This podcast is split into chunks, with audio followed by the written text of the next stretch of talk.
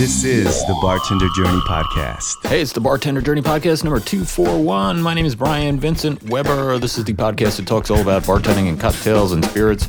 Well, you probably know Tales of the Cocktail is one of, if not the biggest and most important cocktail conferences in the world.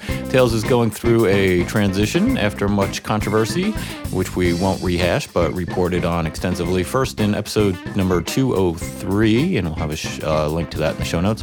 Uh, but uh, Tales is in the process of being reorganized as the Tuennermans are selling their shares. This week, we'll talk to the two gentlemen that are in the process of purchasing those shares, and we'll take over management. Gary Solomon and Neil Bodenheimer. The Tales is such an amazing platform for the industry, but by having this this nonprofit and a grant system for industry related items, you know, you'll not, you know we'll be able to talk about something in that platform and then turn around and, and put it to action. We'll talk about their plans for Tales. And next week, we'll continue the conversation about what's being called Tales 2.0 with Mr. Philip Duff. Because to answer your question, Brian, this isn't shifting the blame or anything like that, but Tales and every cocktail festival is us. I hope you're subscribed so that you get the brand new shows as soon as they become available, downloaded directly to your phone for free. Let's do a cocktail of the week. Well, we're talking Tales on the show today, which of course is held in New Orleans. So let's do what is literally the official cocktail of New Orleans, the Sazerac.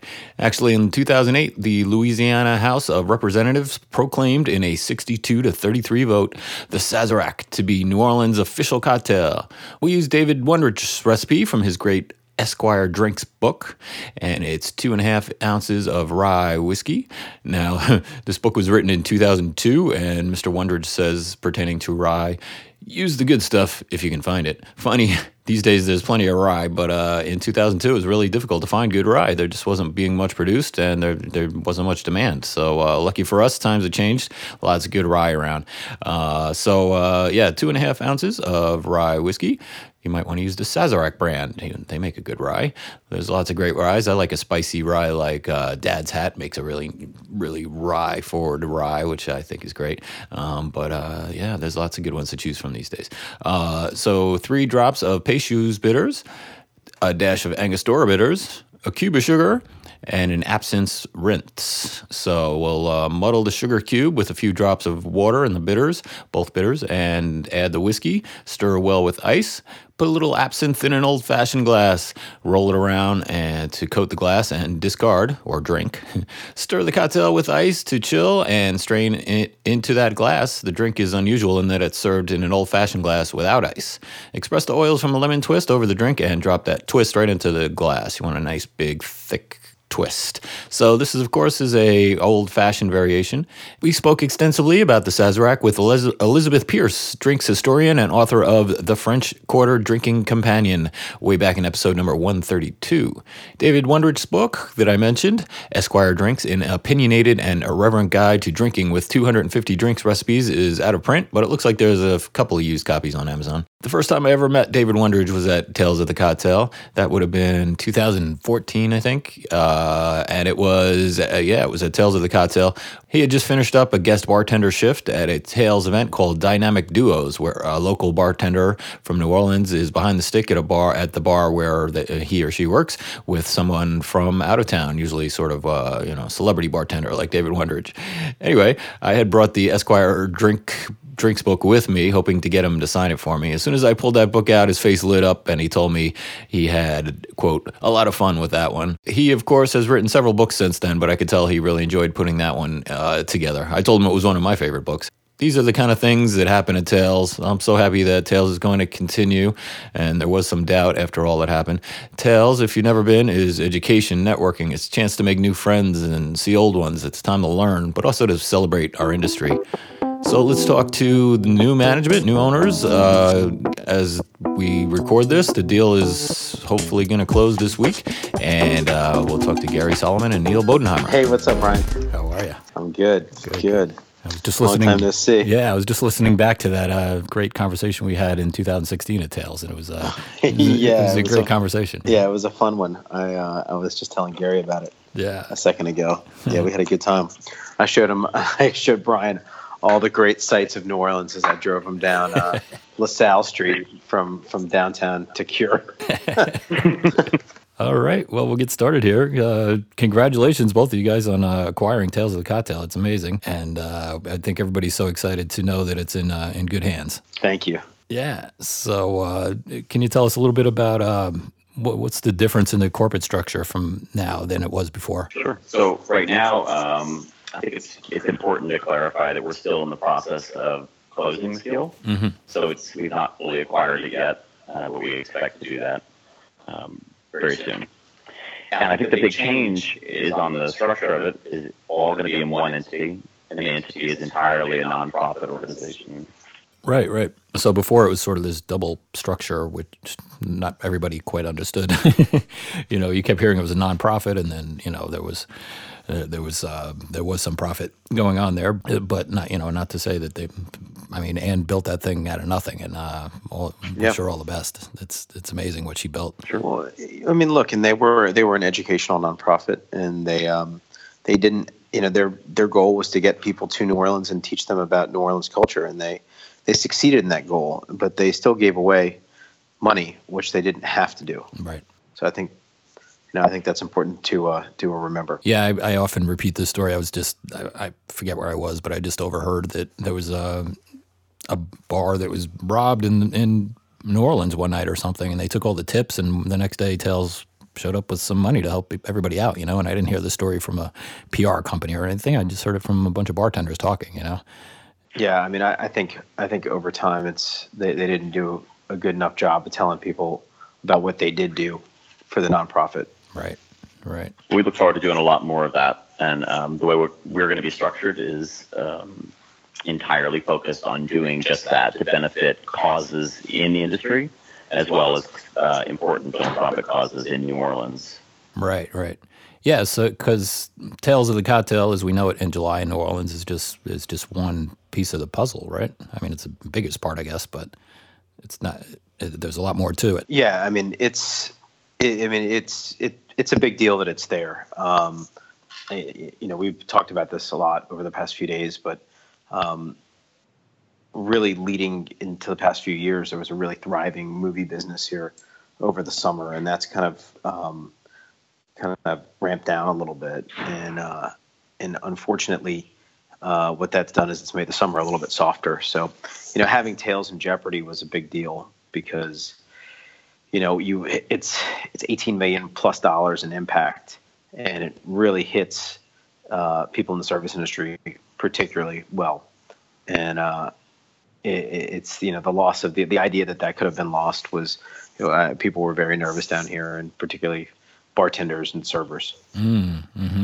Well, yeah, I know that's the reason Anne started it, did it in July to begin with, because it's a slow time for the service industry uh, down there, and she wanted to help out the hospitality industry in, in any way she could, but in, in that way in particular, bringing in a lot of And she- tourism, right? and she did, and and, and I'll always be thankful uh, to Anne for that. And I, I think a lot of people uh, a lot of people here feel the same way. But you know, one of the great things is it, it's a win-win because it's not only is it uh, a great time for it's a needy time for it's a it's a needed time for people in the service industry down here, but it's it's also makes it affordable for people that want to come visit. So, you know, your average bartender can come and afford to come to in, can afford to come down here at that time of year. Because the hotel rates will be lower, right, that time of year Yeah. than they would, uh, Mhm. say, around Mardi Gras or something.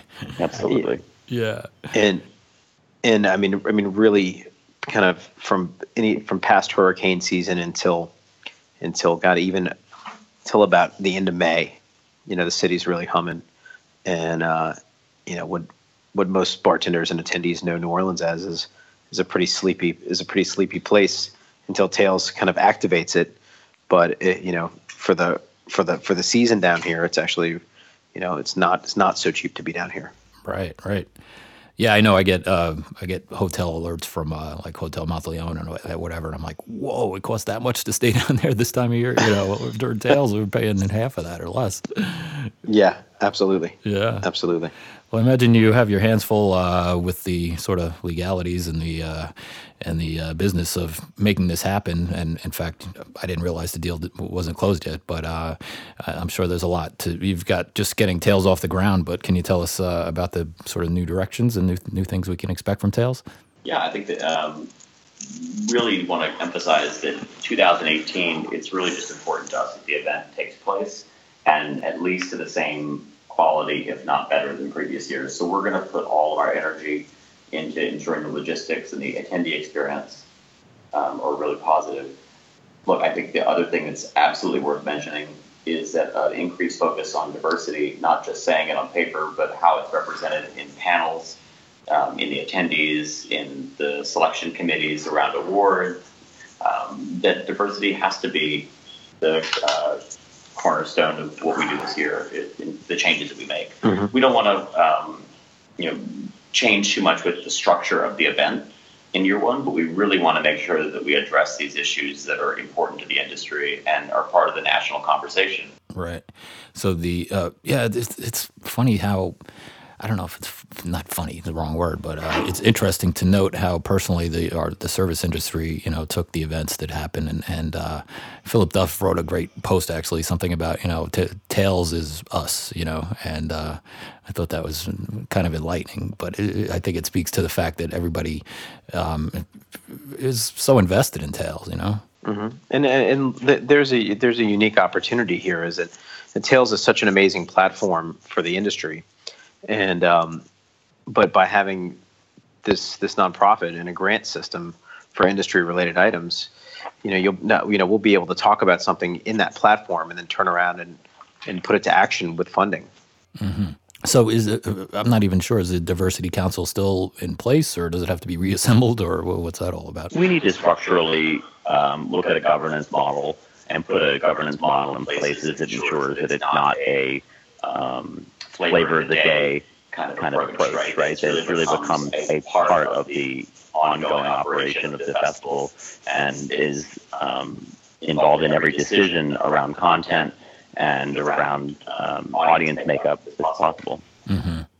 And the uh, the sustainability issue, you know, came up very heavily in the last couple of years at Tales, and uh, are there plans to continue with that? The sustainability summit was the first time this year, but felt like it could have been uh, expanded upon. Well, I mean, look, I don't think sustainability in the bar in the bar world is going away at all, and I think that is always going to be a relevant topic, and I think it's it's just more more and more of a focus every year for bar programs. So I think you'll see that um, recognized in, in seminars and in, in events, but it's and I think what we're seeing now is seeing it as a, as a way of life. Yeah. Well, do you think uh, Tales, the event of Tales itself, could uh, could take something from that? Because you know, I know it's a tough nut to crack, but every year so much stuff gets thrown away.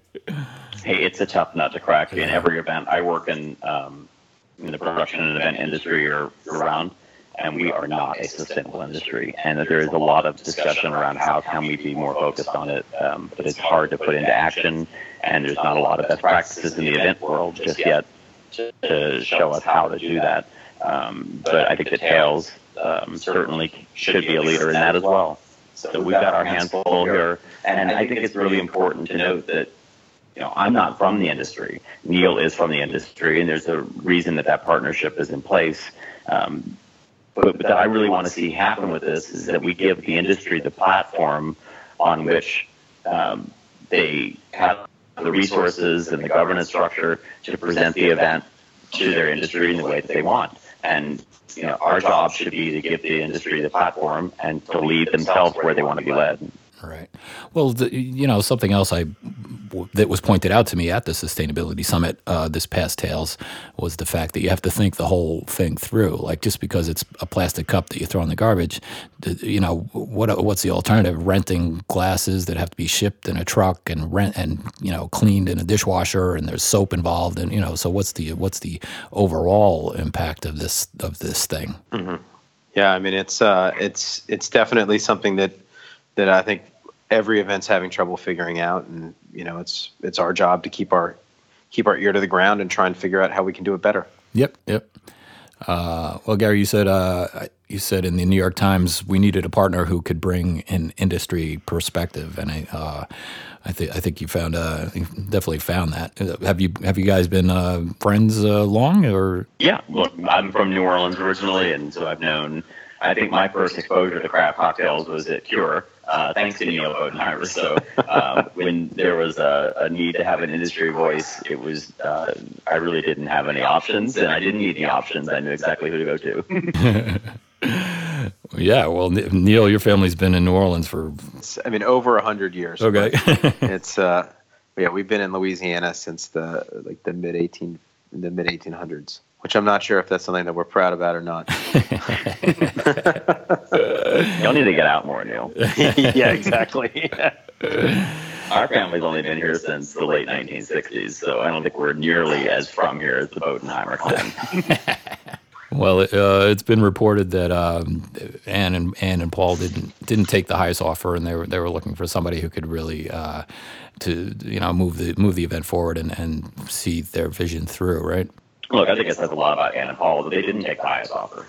Um, and I know we weren't. We were definitely not the highest offer, but I think that we presented the offer that ensured the event would continue here in New Orleans and continue by people that are cared about the industry and people that really understand the importance uh, that an event can play in an industry. So um, you mentioned a little bit about uh, education before, Neil, but uh, a quote from the New York Times article again, Robert Simonson's article. We need to we need to find a way to give bartenders better access to education. How do, how do you uh, plan to go about that? Well, uh, thanks for asking all the softball questions. No, it's another it's another uh, it's another complex issue. Um, you know, it's I mean that's something we just actually broke from a meeting talking about about ticketing and how to revise the ticketing system a little bit mm. to make it to make it a little bit easier to get to get tickets distributed at times. It, it's it's a multifaceted issue. Number one, it's making sure that the right people are in the room, making sure that maybe bartenders have first have first access to tickets, and it's making sure that that multiple demographics have have access to uh, education, and that's something that we're trying to you know these are these are issues that are going to require a lot of thought, and we're trying to put the right amount of thought and have and listen to as many people about it as we can. Right. It has been consistent though that we've heard um, across the board that there is a increased desire for education to be more focused on the bartenders themselves, and to no discredit to the cocktail enthusiasts and the um, leisure tourists, perhaps. But those seminars maybe aren't the places that they should be quite as much, or maybe not as early. Um, so we have to look at how we maybe revise the pricing and the ticket release strategy so that we make sure that the right people are getting into the rooms that they need to meet the goals that they've set out for themselves to come to Tales. Right. Well, but as uh, as Philip Duffel will tell you, there's there's always room on the standby line, and you know I've never never seen anybody who wanted to get in not not get in because with the structure as it's been, a, a lot of people, you know, maybe maybe mostly consumers buy tickets to seminars and don't use them. So it seems like there's always, um, in the past anyway, there's always been room for people to want to get in on the standby line. I think. Well, I also think that there's the the tasting room threshold uh, issue where sometimes mm people buy buy seats uh, in a seminar to get access to you know to hit that to pass that threshold to get in. So it's um, you know that's another issue that we have to figure out. Yep. Um, so I had a, I just put a uh, little thing up on Facebook today saying that I was going to talk to you guys. So I got a couple of questions from listeners. Uh, small brands, do they have a chance and a position at the table? If not, does the future and new leadership value them? I think my friend Yale says it very well. He says that Tales is an ecosystem, and that we have to make sure we take care of all parts of the ecosystem. Um, so small brands need to have a place, and I think that's one of the things we've heard as well is that we need to find a way in the structure to um, create an on ramp so that small brands can begin to participate and grow over time. Mm-hmm. And and and look, and and just to you know these are th- these are big issues, and you know we have an obligation to get to get 18 stabilized. And so I, w- I don't think you guys I don't think there's going to be a, a huge change in 18 but I think that you'll start to see some of the changes that we're talking about in 19. Now, I mean, there there there are some some things that are critical to us that get done, but you know, when it comes to kind of reimagining some of these things, I think you'll start to see more of that stuff in 19. Right, right. Yeah, I imagine it's just a it's an overwhelming process. I'm sure. Well, well I mean, I mean, from my perspective, anyway. I mean, look, we're already. I mean, as far as planning goes, you know, we're in we're in January, and you know, I know that seems far far away, but it's not that far away. No, no. So you know, for us, it's about making sure that we can can execute at a high level, and that means uh, we gotta we, we gotta we gotta keep it stable. And uh, somebody wanted to know uh, about the big brands. Are they? Have you had any pushback or any any issues? Um, do you do you think we'll continue continue to see the big brands, um, you know, making big showings as, as they've done in the past? I think I think you'll find that the big brands um, will continue to be great partners. I think they have some of the same concerns that we do, and that and that and that and a lot of people in the industry do. And I think it's up to us to show them our commitment to it. But all in all, I think they've been really positive about about the new direction and new leadership, and uh, we really look forward to working with them. I think it's really important to note that you know where the bartenders go, the big brands will likely go, and so we need as much help um, from the bartending community to show up and be a part of 2018, to exercise patience, um, and and not expect that all the uh, societal issues uh, that face this industry will be changed overnight uh, in a four-day event in New Orleans by two guys that have just acquired this with five months ago. Right. so, uh, but we need everyone in it for the long run, and we certainly are, and we want to address all the issues that are on the table. Um, and and I think that the big brands are there right along with us, so long as the bartending community is too. This is from uh, Joe at Herbs and Rye, actually. He says, most importantly, how can we all help in a positive and constructive manner? Um, how do we, as a community, lay last year to rest and focus on what Tales can be and should be together? Well, um, I think it starts by by saying that you're going to come back to Tales and give it a chance. I I think that's I think that's step one, and come with an open mind and a willingness to to want to contribute and to want to make it into a better place. And it also helps by giving us your giving us your feedback. And the more feedback we get, the easier it is for us to make a decision. I'm not saying that we can take and act on every piece piece of feedback that we get, but we're trying to figure out what are the common themes. You know, what are the things that we hear from all different people from all different places, and how do we get those things addressed first and foremost? Right, right. Well, that's great. I, I won't keep you guys any longer because you, you have a lot to do between now and July. but I really appreciate your time and being uh, and being so open with us, and uh, sure look forward to uh, sure look forward to uh, getting down there for Tales this year. Thanks, Brian. Thank you. Appreciate it. I feel like Tales is in good hands. About half an hour before the interview, I asked on Facebook if anybody had any questions for the new management of Tales. I apologize for not getting to all of them directly. I felt like uh, most of the questions were touched on in the course of our conversation. One or two of the questions were a bit um, pointed, and uh, as was brought up, they did, they really have their hands full just trying to make this thing happen at all this year. So uh, we can, as they said, we can look for changes next year. All right, stand by for our toast. We do a toast every every podcast at the very end. But first, I'll remind you, I'm Brian Weber. Please follow me on Instagram at Bartender Journey. Also, visit our website bartenderjourney.net. You can find show notes and lots of other resources there. Please consider visiting our tip cup page and help to support this show. If this show's helped you out at all, entertain you, or just kept you company, please go to bartenderjourney.net slash tip cup and leave a little something to help support the show. Remember, next week on the show, we're going to talk to Mr. Philip Duff, and we'll be talking more about Tales and about his uh, old Duff Genever and uh, whatever else comes up. Here's our toast, and it's from Dr. Benjamin Spock. Trust yourself. You know more than you think you do. Cheers. We'll see you next time on the Bartender Journey Podcast.